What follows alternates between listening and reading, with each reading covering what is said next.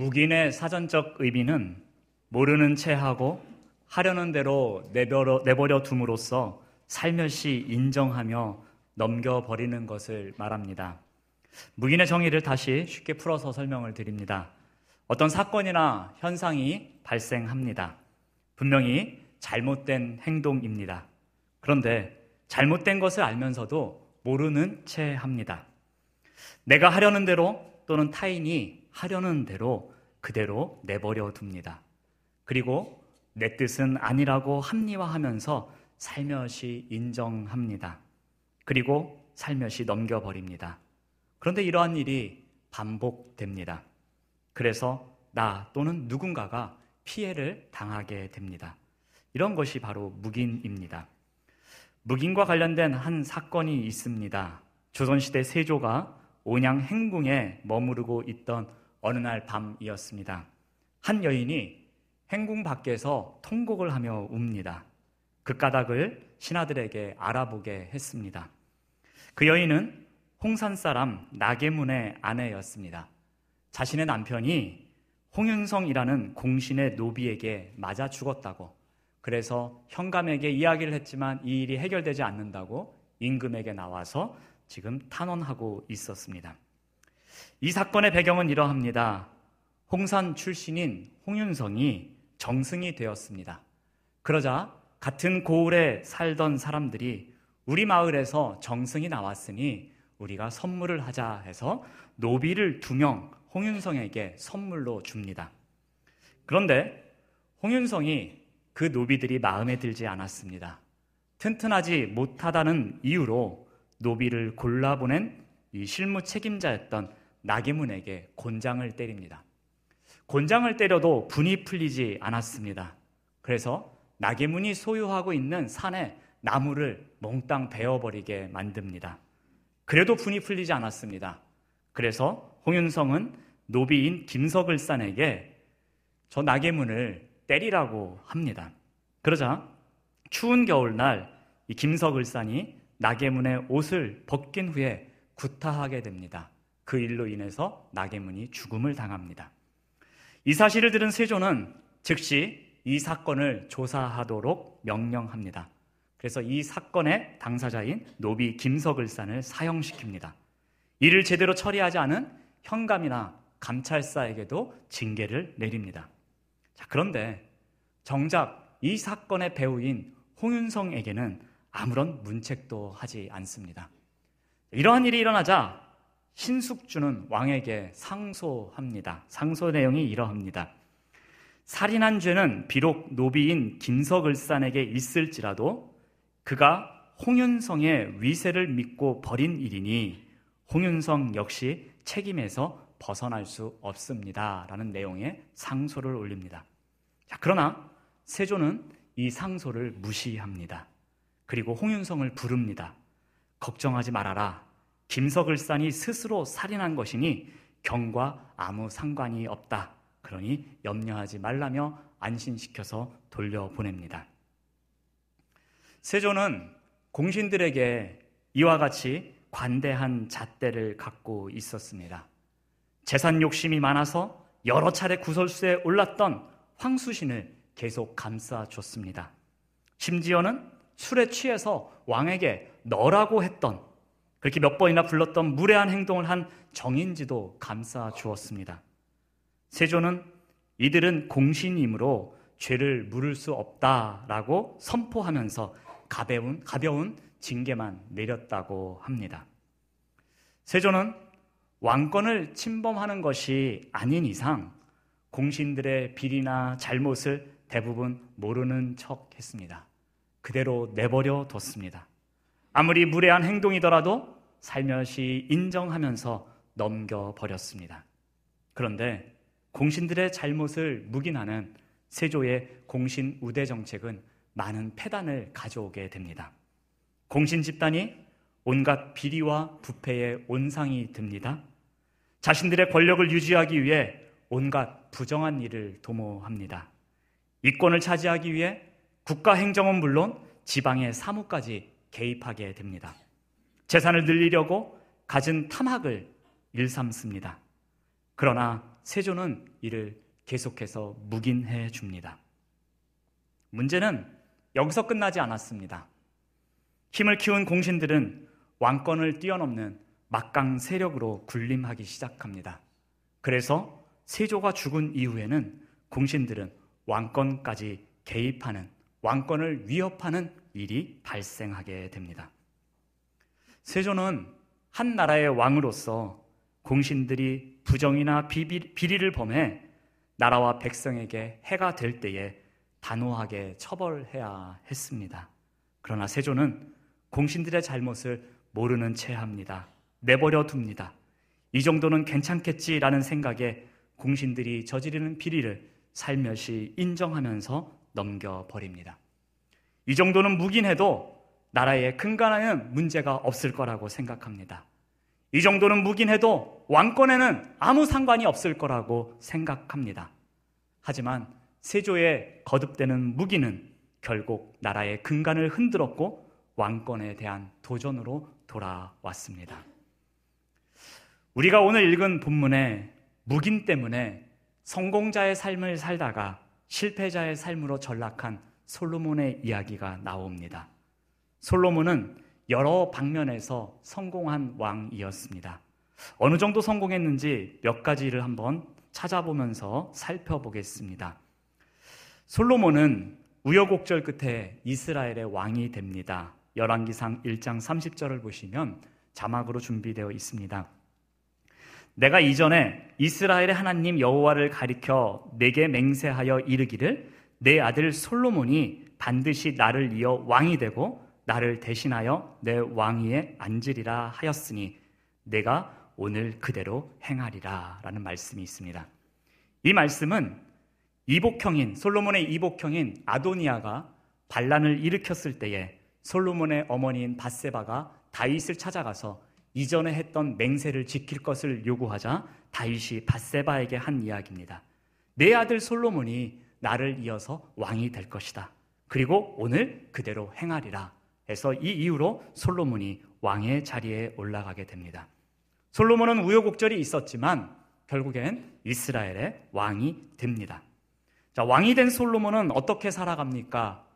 솔로몬은 예배자로 살아갑니다. 3장 4절을 보시면 이에 왕이 제사하러 기부원으로 가니 거기는 산당이 큼이라 솔로몬이 그 재단에 일천 번제를 드렸다라고 합니다. 솔로몬은 여호와께 예배하는 자였습니다. 많은 재물을 가지고 여호와께 제사를 드리는 최고의 예배자였습니다. 자신이 할 수 있는 최선을 다해 항상 여호와를 섬기는 거룩한 예배자였습니다. 이렇게 예배자로 살아가는 솔로몬에 대해서 여호와께서는 어떻게 평가하십니까? 우리 3장 10절을 보시면 솔로몬이 이것을 구함에 그 말씀이 주의 마음에 든지라라는 표현이 있습니다. 솔로몬이 기브온 산당에서 지혜를 구하자 그러한 솔로몬의 말과 행동이 여호와의 마음에 들었다라고 합니다. 즉 여호와께서 보시기에 그의 마음이 아주 갸륵했다고 합니다. 여호와의 마음에 합한 왕이 바로 솔로몬이었습니다. 이러한 솔로몬은 여호와를 두 번 만납니다. 3장 5절에 보시면 기브온에서 밤에 여호와께서 솔로몬의 꿈에 나타나셨다라고 합니다. 또 9장 2절을 보시면 여호와께서 전에 기브온에서 나타나심 같이 다시 솔로몬에게 나타나셨다라고 합니다. 여호와께서는 솔로몬에게 두 번 나타나십니다. 한 번은 기브온 산당에서 한 번은 성전이 완공된 이후에 그 성전에서 솔로몬에게 나타나셔서 말씀하십니다. 자, 이러한 솔로몬은 여호와의 집을 짓는 자리까지 나아갑니다. 6장 31절을 보시면 그 설계와 식양대로 성전 건축이 다 끝났으니 솔로몬이 7년 동안 성전을 건축하였더라라는 표현이 있습니다. 솔로몬 시대에 하나님께서 거하실 성전이 완공됩니다. 그의 아버지 다윗이 그렇게도 짓고 싶었던 성전, 다윗이 이루지 못했던 그 성전의 완공이 솔로몬 시대에 와서 이루어집니다. 솔로몬은 여호와의 집을 짓는 위대한 사역을 감당한 왕이었습니다. 솔로몬은 또한 백성들에게도 위대한 왕이었습니다. 백성들에게 샬롬의 시대를 선물합니다. 왕상 44장 20절을 보시면 유다와 이스라엘의 인구가 바닷가에 모래같이 많게 되매 먹고 마시며 즐거워하였다라는 표현이 있습니다. 솔로몬 왕 때에 인구가 많아졌다라고 합니다. 그 많아진 인구를 묘사하는 표현이 바닷가에 모래같이 많아졌다라고 합니다. 바닷가에 모래같이 많아졌다는 것은 아브라함을 향한 약속의 말씀이었습니다. 아브라함에게 너의 믿음의 후손들이 바닷가에 모래와 같이 많아지는 그런 놀라운 축복이 있을 것이다라고 아브라함에게 약속하셨던 그 말씀이 솔로몬 시대에 와서 완벽하게 성취되고 있습니다. 이러한 시대에 살아가고 있는 백성들에게 솔로몬은 샬롬의 시대를 선물한 왕이었습니다. 또한 4장 25절을 보면 솔로몬이 사는 동안에 유다와 이스라엘이 단에서부터 부엘세바에 이르기까지 각기 포도나무 아래와 무화과 나무 아래에서 평안히 살았다라고 기록합니다. 포도나무와 무화과 나무는 풍족함을 상징합니다. 즉 솔로몬이 통치하는 동안 솔로몬이 살아있는 동안 온 나라가 풍족함을 누리며 살았다는 겁니다. 그것도 더 나아가서 풍족함과 동시에 평안히 살았다고 합니다. 즉 샬롬을 누렸다라고 합니다. 솔로몬이 사는 동안에 그 시대의 백성들은 풍요로움과 마찬가지로 샬롬을 느끼는 샬롬을 누리는 샬롬의 시대에 살아가고 있었습니다. 솔로몬은 국내적으로만 샬롬의 시대를 선포한 것이 아니었습니다. 국외적으로도 명성을 날렸습니다.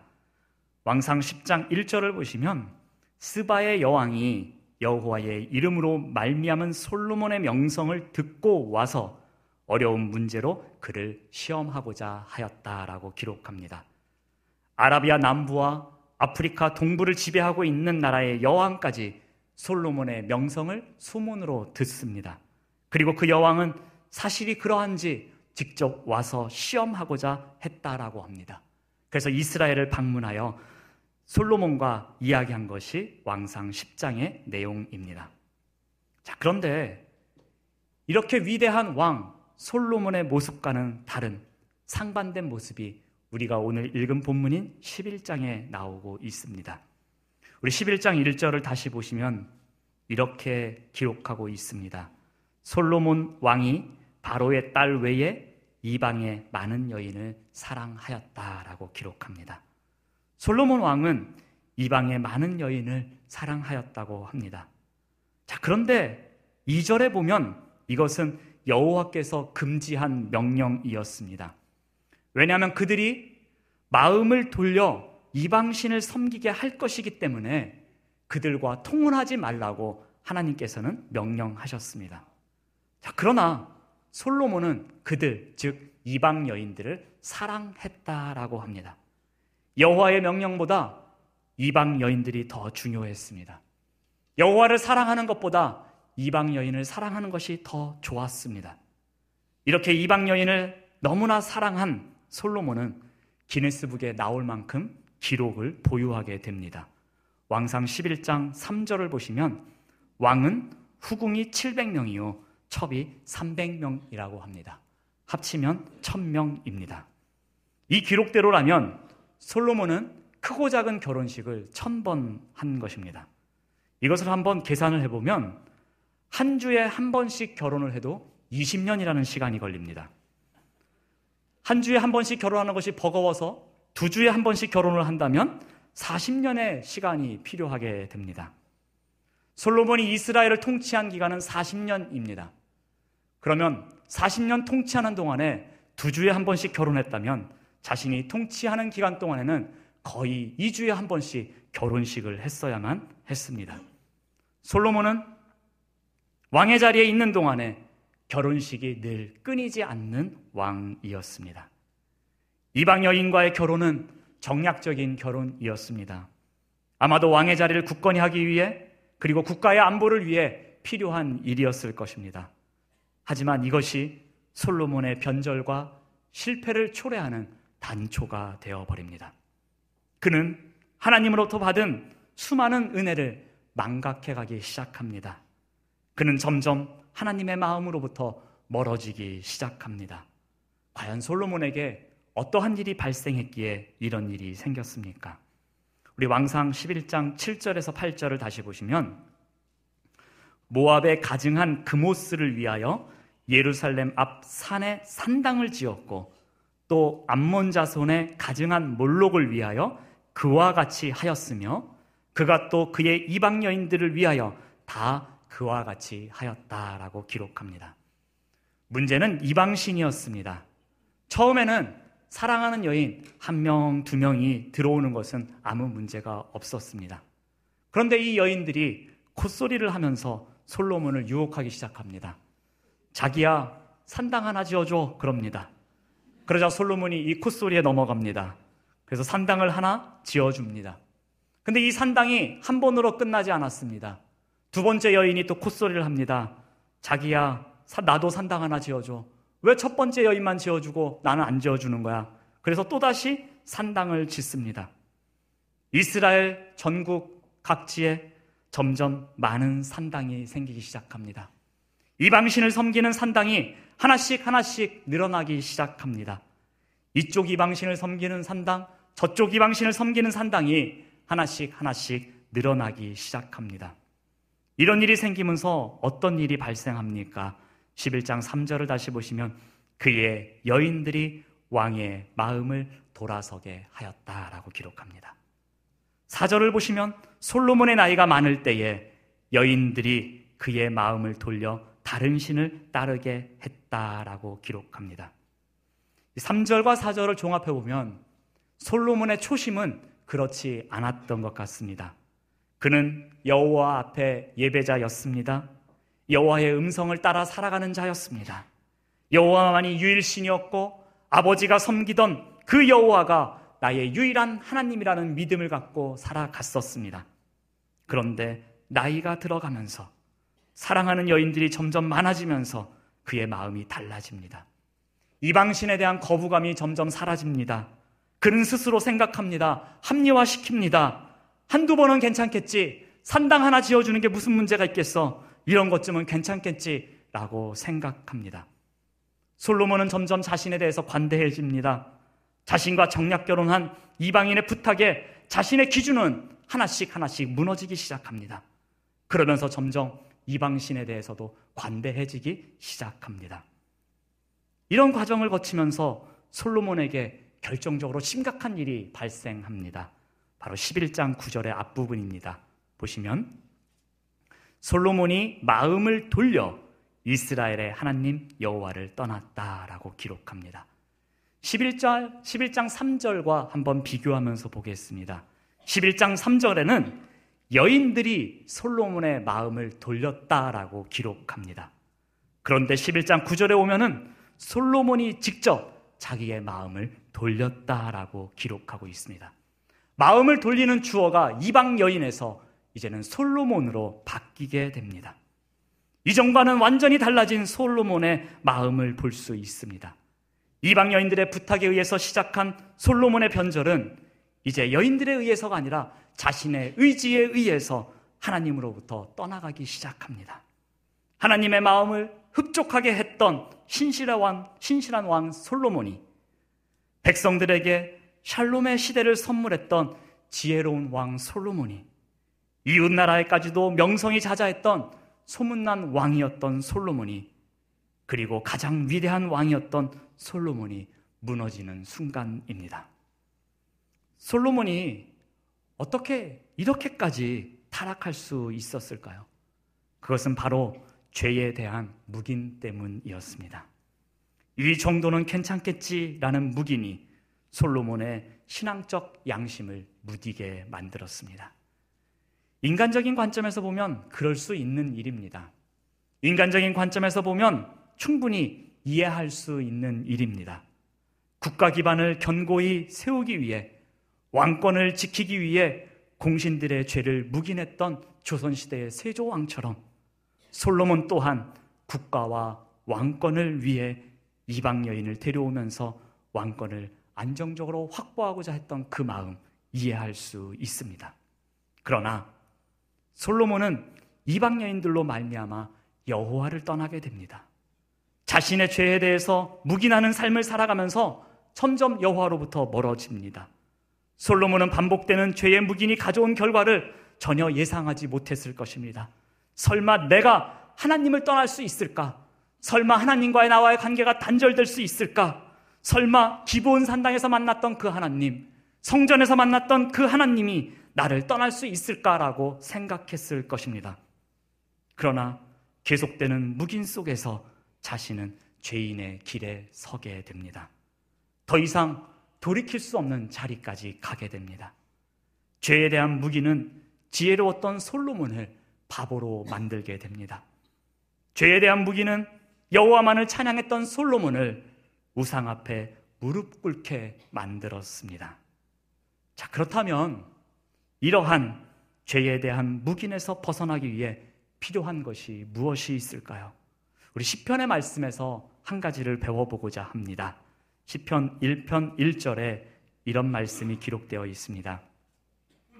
복 있는 사람은 죄인들의 길에 서지 아니한다라는 말씀이 있습니다.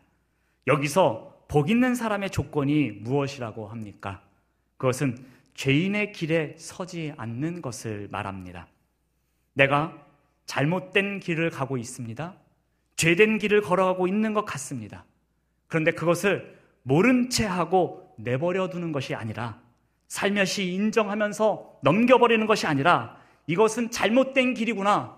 내가 지금 잘못을 하고 있구나. 그러므로 여기에 있어서는 안 되겠구나. 라는 용기를 갖고 그 자리에서 나오는 사람입니다.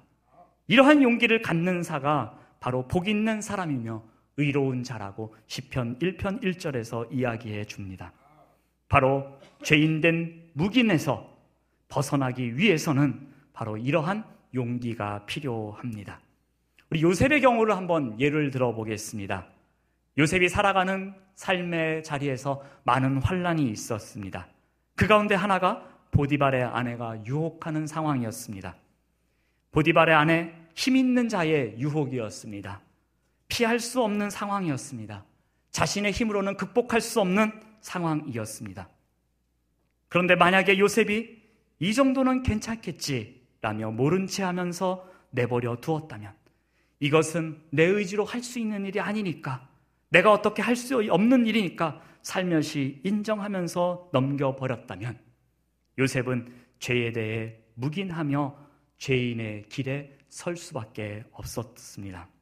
그러나 요셉은 그 자리가 죄인의 길이라는 것을 알았습니다. 그래서 그 자리를 피합니다.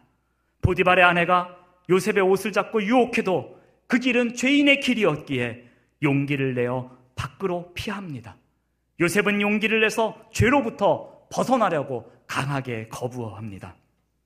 요셉의 힘은 바로 이러한 용기에서 비롯됩니다. 험난한 인생을 이겨낸 힘이 죄인의 길에 서지 않겠다라는 그러한 용기로부터 비롯됩니다. 적당히 타협할 수 있었습니다. 적당히 모른 채 할 수 있었습니다. 적당히 자신의 처지를 합리화하면서 넘겨버릴 수 있었습니다. 그러나 요셉은 죄를 묵인하는 자리로 나아가지 않았습니다. 사랑하는 교우 여러분, 죄에 대한 무기는 바로 우리의 문제이기도 합니다. 이 시대에 그리스도인으로 살아가는 우리도 삶에서 묵인이라는 미명하에 죄에 대해서 점점 무뎌지는 삶을 살아가고 있습니다. 우리도 스스로 합리화하면서 살아갑니다. 이 정도쯤이야. 에이, 이런 건 괜찮아. 이런 거 한두 번쯤은 해도 괜찮다라는 생각을 하며 스스로를 합리화합니다. 우리도 솔로몬처럼 죄에 대해 묵인하면서 잘못이 잘못이신지를 모르면서 살아가는 우를 범하고 있습니다. 우리도 점점 원칙과 순수함이 무너지기 시작합니다. 조금 더 편하게 살아가기 위해서 죄와 모든 것을 묵인하면서 죄와 친해지는 삶을 살아가곤 합니다. 사랑하는 교우 여러분, 오늘 말씀을 통해 기억해야 할 교훈이 있습니다. 우리가 이 땅에서 그리스도인으로 살아갈 때에 조금 불편하더라도, 조금 돌아가는 것 같더라도, 조금 뒤처지는 것 같더라도, 조금은 손해보는 것 같더라도, 죄에 대해 묵인하며 살아가는 죄인의 길에서 벗어나는 용기를 갖고 살아가시길 바랍니다. 바로 이것이 복 있는 자의 삶이라고 합니다. 죄에 대한 묵인이 솔로몬의 마음을 돌려서 하나님을 떠나게 만들었던 것처럼 우리를 하나님에게서 떠나게 만들 수 있다는 사실을 꼭 기억하며 살아가는 우리 모두가 되시기를 바랍니다. 오늘은 나라를 위한 공동 기도문을 함께 어, 읽으며 기도하겠습니다. 기도문은 자막으로 준비되어 있습니다. 우주와 만물을 창조하시고 인간의 역사를 섭리하시는 하나님, 이 민족을 돌아보시고 이 땅에 복을 내리셔서 자랑스럽게 번영하는 오늘이 있게 하심을 진심으로 감사합니다. 하나님께서 오랜 세월 동안 이 민족의 고통과 호소를 들으시고 정의의 칼을 빼셔서 일제의 폭력을 굽히셨으며 온 세상 사람의 양심을 움직이시고 이 민족의 염원을 들으심으로써 역사적인 환희의 날이 저희에게 오게 하시고 하나님의 섭리가 세계 만방에 드러나게 하셨음을 믿습니다. 하나님, 아직까지 남북이 둘로 갈린 이 민족의 고통과 수치를 씻어주시고 저희 민족, 저희 동포가 손을 같이 잡고 웃으며 노래 부르는 날이 저희 앞에 속히 오게 해주시기를 기도합니다. 하나님, 저 북녘 땅의 포갑적이고 도발적인 정권이 오래 갈수록 이 땅의 대립과 비극만 확대될 것이오니 거룩하신 하나님의 영광이 속히 이 한반도에 임하게 하여 주시기를 원합니다. 저희에게 독립을 주신 하나님, 이제는 남북이 하나됨을 주실 뿐 아니라 이 민족이 온 세계를 복되게 하고 평화를 누리게 하는 나라로 우뚝 서게 하여 주시기를 원합니다. 이 일을 위하여 우리 국민이 하나님께서 주신 이 나라를 자유와 평화 속에 번영하는 나라로 수호하려는 결연한 의지로 하나 되어 자손만대에 빛나고 푸르른 역사가 이루어지게 하여 주옵소서. 특히 대통령을 비롯한 모든 정치인들이 양심의 위신을 가지고 흔들림 없이 국정에 책임을 다하게 하여 주옵소서. 또한 세계 모든 나라들이 진리와 정의를 따르게 하시고 인권 존중과 평화 공존의 정신을 지키게 하여 주옵소서. 특히 세계의 평화와 질서 유지의 책임을 자각해야 할 위치에 있는 나라들이 명분 없는 테러와 거짓 선전을 일삼는 집단을 비호하는 비겁함을 버리게 하여 주옵소서. 우리 주 예수 그리스도의 이름을 받들어 기도합니다. 아멘.